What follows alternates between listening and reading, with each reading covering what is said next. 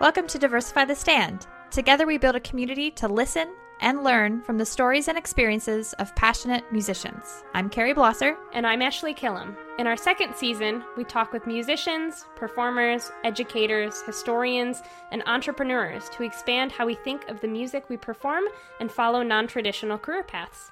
Hello, everyone. Welcome to the recap of our second season of the podcast. I am Carrie Blosser, and I'm here with Ashley Killam. We are so excited to kind of talk through um, all of the wonderful people that have agreed to volunteer their time to come on our podcast. We are now, we've just celebrated our very first anniversary uh, of being Diversify the Stand. Um, Ashley and I started this uh, last year when we were looking to make some change, uh, specifically in the trumpet world, uh, but also in how we are looking at the music that we play, with the music that we teach, and um, kind of the, the career options and plans for the future. So thanks for listening, and let's jump in. So, our first guest, Christine Palmer, was really cool because she was kind of our first like super non-traditional career in music as like a trumpet manufacturer. So it was really cool to hear a different side of like the music world that we normally don't get to see with music being so at least in like the collegiate format being such like a two pipeline education performing type of career path. So she was awesome to talk to and to start to meet some of Carrie's friends. Yeah, Christine and I, um, I was working on my Doctor of Musical Arts at, in Colorado at Boulder, and Christine was doing her master's there, which was really cool because her background in undergrad was. Um, was physics and trumpet, and it was really cool. She had actually gotten the position with Harrelson Trumpet, so she works now while she was finishing up her master's. So I remember she had like this is a little while ago, but she had like two bigger phones. So she had like her work phone and her normal phone.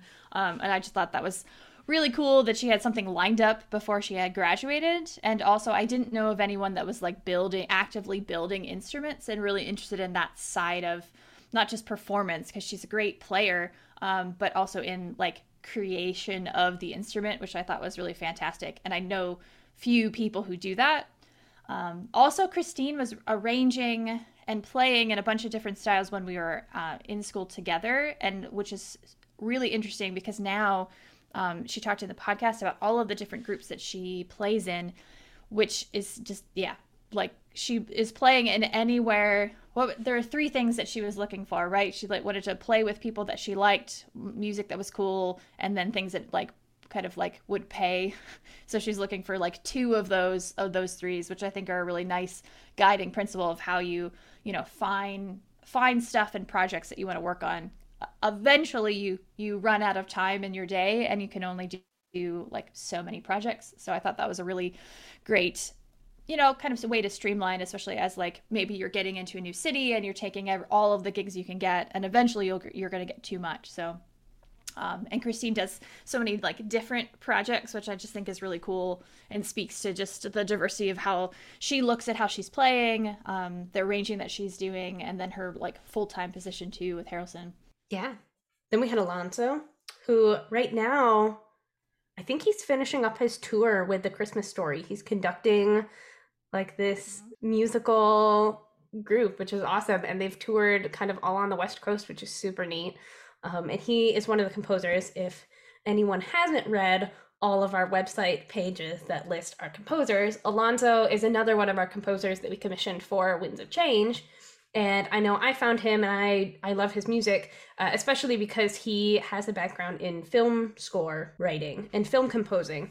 And so you can hear a lot of that in his concert works, which he got into writing after he did all of this film score writing just super neat because it just kind of gives him a different perspective on music. And even all of his concert works they sound like they could easily be applied to a movie or a show um, and they're super fun to play. His trumpet solo is awesome and he's just such such a great person and an awesome perspective to hear from yeah, I lo- I really like his piece because he talked. I think he wrote it when he was like he was traveling like the, the landscape of driving in like a car, and I feel like you could really hear that in the piece. There's a, a certain level of pro like programmaticness to what he uh, what he wrote in the trumpet piece, which is really cool. I loved him talking through kind of the process of singing with uh, an ensemble that got to go uh, record, and eventually that recording won him a Grammy with his the group that he was a part of.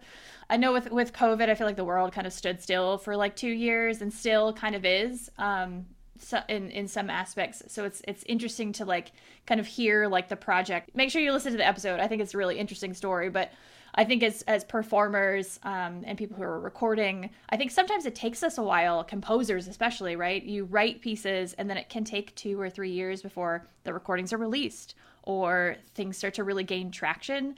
Um, like immediacy and in in awareness sometimes takes a little bit of time. So i think that's a really good perspective as performers and you know people who are recording and as coming up into like the music world like sometimes things take a little bit of time um, but sometimes the end result is i don't know you get a grammy i hope he got himself his little mini like mini grammy figurine i feel like we need to send presents to people just a tiny little timeout from our official podcasting thing. If you don't already know and you're listening to this podcast, um, we on our website we have transcripts of all of our stuff. Um, so if you're if you really liked what someone was saying or you want a different level of accessibility, check out our website uh, diversifythestand.org. And if you go to our podcast section, you can listen to the tra- you can watch the transcripts or read the transcripts for each of the episodes. Um, and Holland, our fantastic intern, um, has been working hard on those. We we do all of our own stuff here in house. It is we don't get paid for this, and Holland graciously uh, donates her time to our project, which we really appreciate. So if you don't know this already, go to the website, check out the podcast. So, in our third episode, we got to bring on uh, one person that I know pretty well and another person who I never met, uh, Dr. Lily Corbin Haley, and uh, her husband, Brian Corbin. So, Lily is a military musician and she plays in the Navy band in Hawaii. And we had met in person uh, before she moved to Hawaii. So, she's a fantastic clarinet player, uh, really fun person, really uh, excited to perform music, especially music that's not by dead white guys, which here at Diversify the Stand, we are all about performing the music of not dead white guys. It's fine, but you know, diversify your stand. Not the same stuff, right? We've talked about this for a while. Um, but having Lily and Bri- Lily and Brian here was really awesome. Um, so Brian, we were kind of Ashley and I were thinking about, you know, again, Christine came on the podcast, which was fantastic. Brian actually owns his own business where he um, partners um, with Royal Global Clarinets and uh, makes his own barrels and has been kind of tweaking and working on clarinets and um, for a little while. So we wanted to to bring on another person who's kind of more in the music industry side, someone who's building things. Um, it was great to have both of them on the podcast to talk about their different perspectives um, and as as two clarinet playing spouses, you know, kind of how their teamwork works together. Um, it's it's always really cool to see uh, those dynamic duos that that work together really well. Um, you know, Lily is a really talented photographer as well as a clarinetist, so she's been taking product photos and test test driving all of the clarinets. Um, and as as Brian's been building and working and playing through those two, so just shout out to all the people that come on the podcast because they donate their time. But it was great to get to hang out with them for a little bit and talk about their projects. And hopefully, uh, clarinet players that are listening are buying things from uh, B. Corbin clarinets. Then we had another one of our composers. If you couldn't tell, our something that was important to us this season was getting all of the composers that we commissioned for Winds of Change on the podcast to talk about their stories and upbringing and things that are important to them. So next we had Dr. Gina Gillie who teaches uh, she's a professor of horn and teaches aural skills and music history and theory and a little bit of everything up at Pacific Lutheran up in Washington. And she was wonderful because she she didn't go to school for composition. And so she gave a really big perspective on you know you don't have to have a composition degree to be a composer. And everyone brings in a unique voice to what they write and her music especially is brass related. And so her music's gotten really popular the past couple of years in the horns and the brass trios she's written and a couple of the brass quintets she's written. And it started off with just you know a piece or two that she wrote and things have really amped up into a lot of commissions. So any composers highly recommend listening to her episode just hear thoughts she has on kind of building a composition career for yourself and that you can label yourself as a composer even if you may not be like the most you know quote unquote traditional composer people necessarily think of i also just love hearing people's kind of backstories and how they kind of get into music too i think we all have um, sometimes similar stories and sometimes very different stories. You grow up with with a family that's musical, or maybe you're the first person to pick up something. So I think it's uh, again, my background was kind of teaching middle school and high school bands, so like knowing that that's like kind of the the gateway into a lot of different opportunities for careers is always really really cool. So. Um, yeah, Gina's music, I, I'm really loving her solo that she wrote for our project and um, we're so excited for to perform it live in the future. And we've been starting to hear um, some solos pop up on instagram of people recording their practice. So it's really fantastic to kind of get to know our composers that have worked on this project get to know other composers other people in music um, get to know them and their stories a little bit more and like then when we go to perform pieces or we're working with them, we kind of have this great background knowledge. So it's like stepping into a friendship five years in rather than meeting awkwardly for the first time. Although I do still like the super awkward like Zoom silences and Google silences and whatever. But yeah. And just heads up for performers, if there's any performers listening to this, that everything Carrie just said it's why it's so important to create relationships with composers. And Carrie and I are putting on some presentations in the next couple of years to different clinics and conferences that saying this exact same thing that to keep music moving forward, to keep diversifying our stands, it's so important to establish these relationships so then you can have these connections. And when you go to commission new works or play new pieces, it's more than just playing the notes on the page. You have all this backstory, you know where the music comes from, you know who you're playing the music of. And that really, really makes an impact on not only how you think of the music, but how your audience is going to hear it too.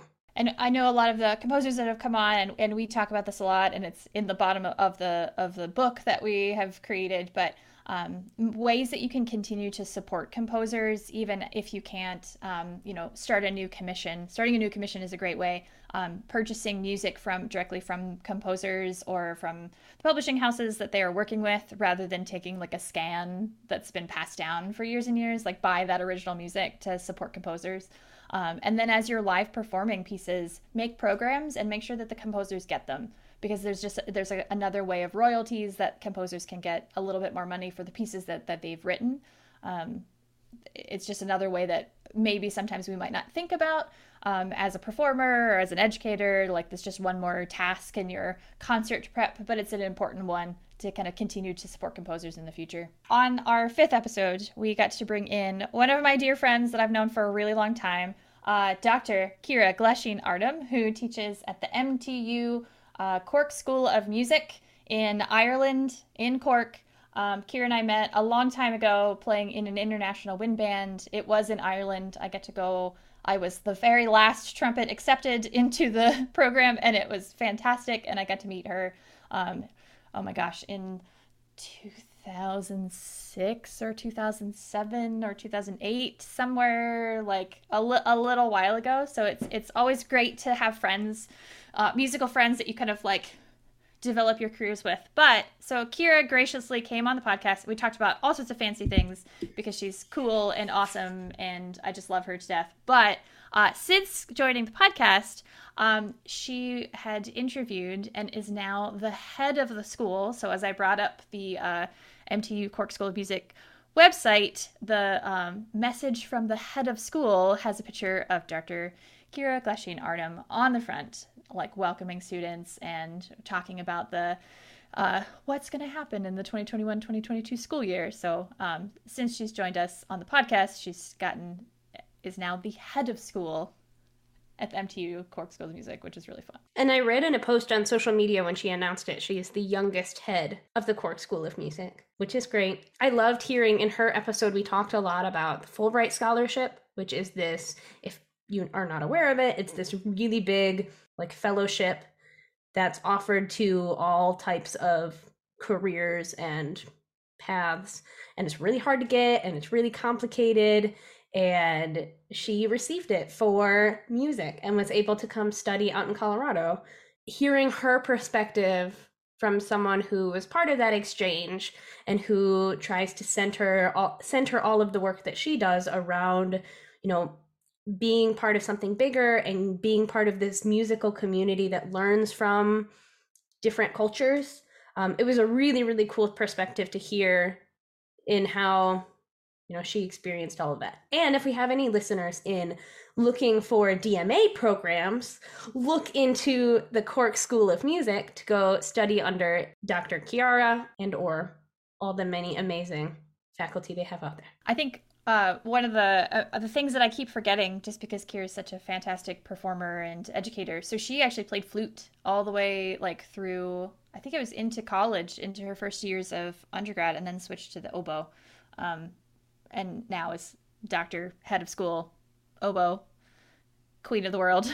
um, so I, I think it's I, think we uh, sometimes we think that you if you haven't started as like a prodigy, child prodigy at age whatever, that you might not get be successful in your programs. So just another reminder that you can switch and still you know you find the instrument or the career path that really works for you and really is helpful for you it's a good thing Another one of Carrie's friends we got on the podcast is Dr. Jose Leon, who is a trombone player, this amazing educator, and has a incredible backstory on how he got started in music, where he came through the El Sistema program in Venezuela. And so he talked a lot about the impact that El Sistema had on him and how that, you know, launched him into really wanting to pursue a career in music and go to school in the United States and his whole journey through that, which was awesome. I'd heard about El Sistema. I know a couple of people who had gone through it, but being able to talk with someone who went through that program his entire upbringing, it was really great. And now he is teaching in Florida and has built an amazing low brass studio down there, doing awesome things. And yeah, he's teaching and playing everywhere. And he talks with us a lot about just the gigging life and how to keep it up and how to kind of create a sustainable career for yourself in music. And as I've seen Jose post on uh, social media, he very often has like whatever music he's working on, and then he puts his Diversify the Stand sticker that we gave to him on his his uh, his music stand next to his music, which I just I, I get a kick out of it every time. So it's great to see the support from all the people that have come on the podcast and other people who have stickers and tag us and are like making like kind of integrating what they're what they're performing with their orchestras and how that fits in with what we want to do here at Diversify the Stand. So that's really awesome. Um, Jose and I have known each other for a little while. We both were working on our doctorates at University of Colorado Boulder together. Um, and Jose's a really great guy and fab- fabulous trombone player. And he's such a good um, he's so good at social media, like about like collaborative effort and like tagging people and being really thoughtful about like kind of making this like musical community. And I know over the pandemic he was working on a lot of kind of like virtual projects with different trombone players. Um, is just such a great person to like do a collaboration with and is always very thoughtful and kind of trying to bring awareness to things that he um, is passionate about. So it's it's great to see the support um, from people of Diversify the Stand, and great to have them come on the podcast and talk about their life, um, how they got into music, and kind of worked forward. So, thanks, Jose. Our next episode, Carrie and I were both super fangirls for the entire time. Uh, we are so thankful. I'd been following this composer for a while, so had she, and he said yes to speaking with us. Anthony R. Green came on our podcast, and he is a composer, educator, social justice activist, and really brings social justice into all of the music he writes. He's one of the founders of Castle of Our Skins.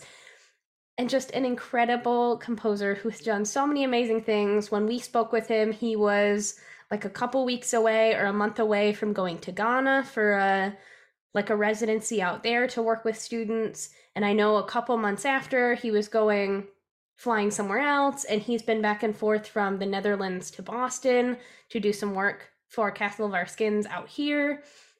So, incredible composer that's done a lot of things, and he was just wonderful to talk to about the composer perspective and how much of a struggle it is for grant writing um, with getting your name out in the world to get funding and just kind of a lot of the problems that people don't talk about in the music world.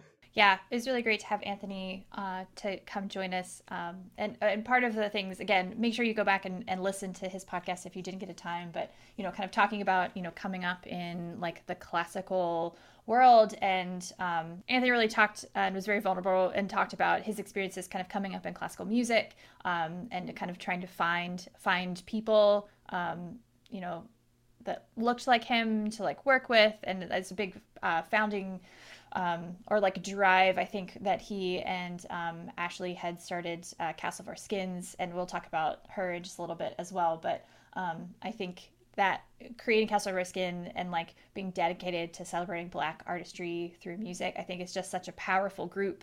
Um, and I had been, we had been following both Ashley and I had been following them for a little while. So having, I was definitely like sometimes we get nervous for podcasts and sometimes we don't. This one for me, I was definitely very nervous because I was really excited um, and just was really uh, happy that Anthony was uh, had the time to come come talk with us. And I think that I'm trying to remember how many time zones different that podcast was. I think six hours.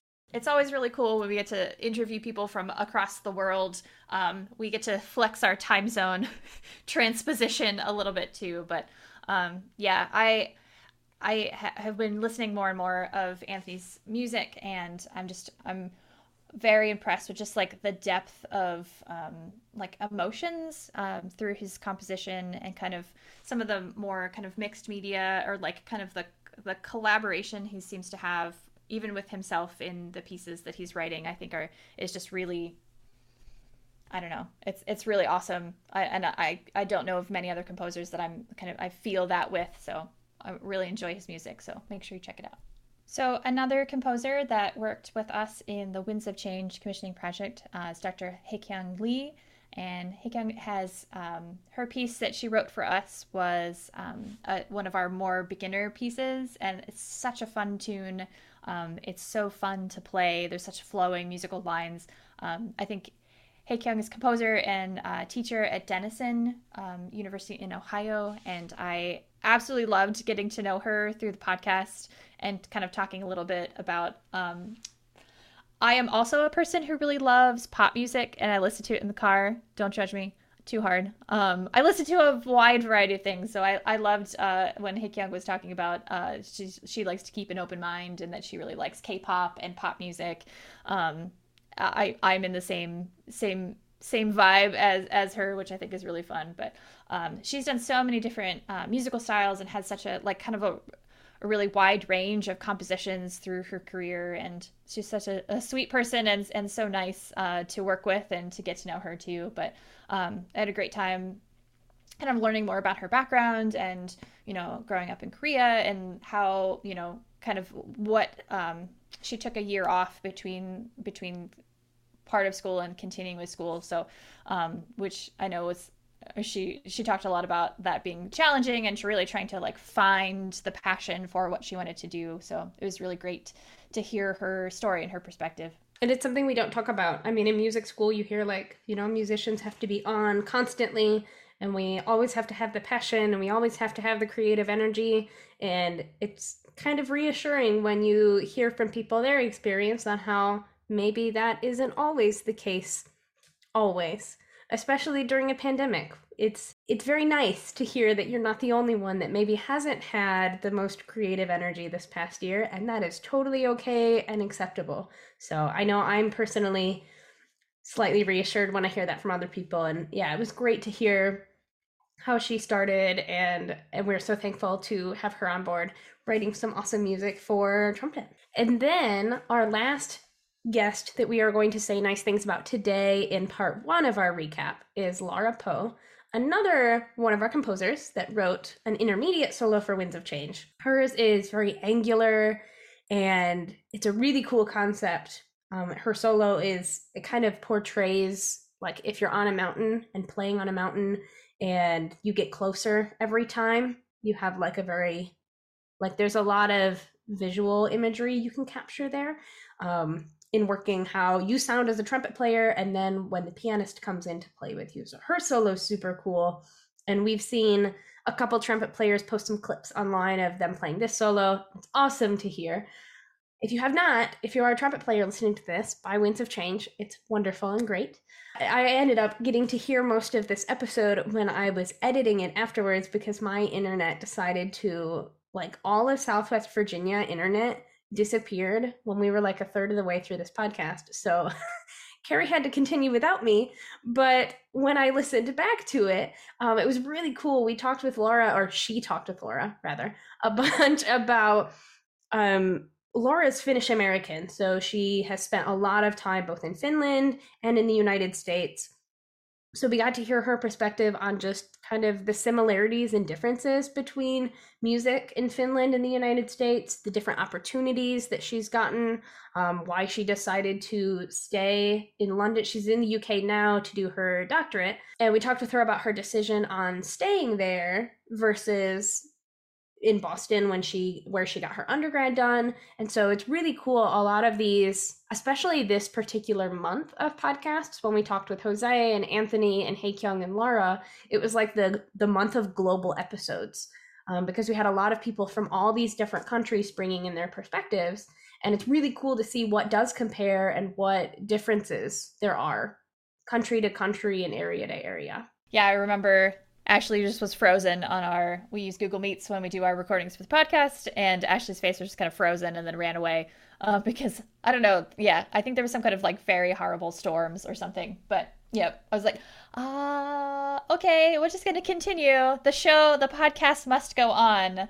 Uh, but Laura was a, a, super great guest, and it was great to to chat and talk with her a little bit more. Um, I think that it speaks to the small world of music. I remember Laura was posting that she was headed to Santa Fe to the Chamber Music Festival um, for a piece of hers to be performed. And at the same time, I think Mary Elizabeth Bowden, who was one of our guests on season one, was also in Santa Fe and got stuck in like a really terrible like storm uh, while hiking. And I feel like they were like Laura posted a picture of from like the plane of this crazy storm, and I think Mary Elizabeth Bowden was like hiking in that storm. So I just remember thinking, what a very small world that we are in. Even in our podcast, we've got people layering over each other. So yeah, Laura Laura's music, I'm really digging the solo that she wrote um, for our piece, and I loved her perspectives on kind of like she she's one of the composers um, that she's always kind of she's writing music for a lot of different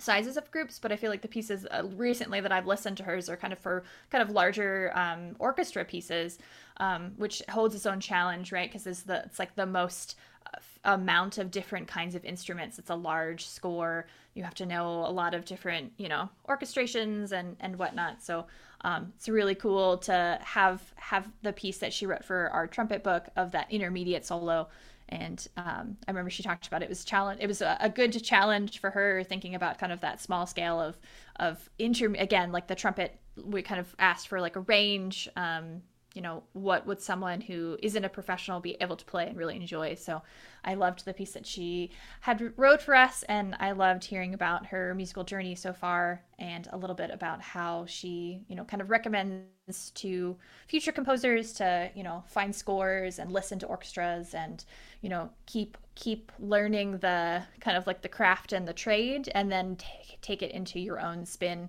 for your compositions too so that's the first half of season two. Tune in next week to hear us say nice things about the rest of our guests. And like carrie said all of our transcripts are online. You can pick up merch. There's a sale going on for the rest of the year through December 31st with the code MERCH25. You can get 25% off all of our stickers and tote bags. So pick up merch to carry your music in for next year. Any trumpet players, pick up a copy of Winds of Change. Can't wait to share the rest and say nice things about the second half of our guests next week. Thank you for listening to Diversify the Stand. I'm Ashley. And I'm Carrie. If you'd like to support us and our projects, find us on social media and visit our website we now have a store where you can pick up some Diversify the Stand gear. And as always, a huge thank you to Trevor Weston and Whitney George for allowing us to use their compositions in our podcast. The musical introduction is Trevor's trumpet duet, Fanfare for Changes, and the ending music is Whitney's Incantations for trumpet and piano. Both composers' websites are listed in the podcast description. Until next week, what's on your stand?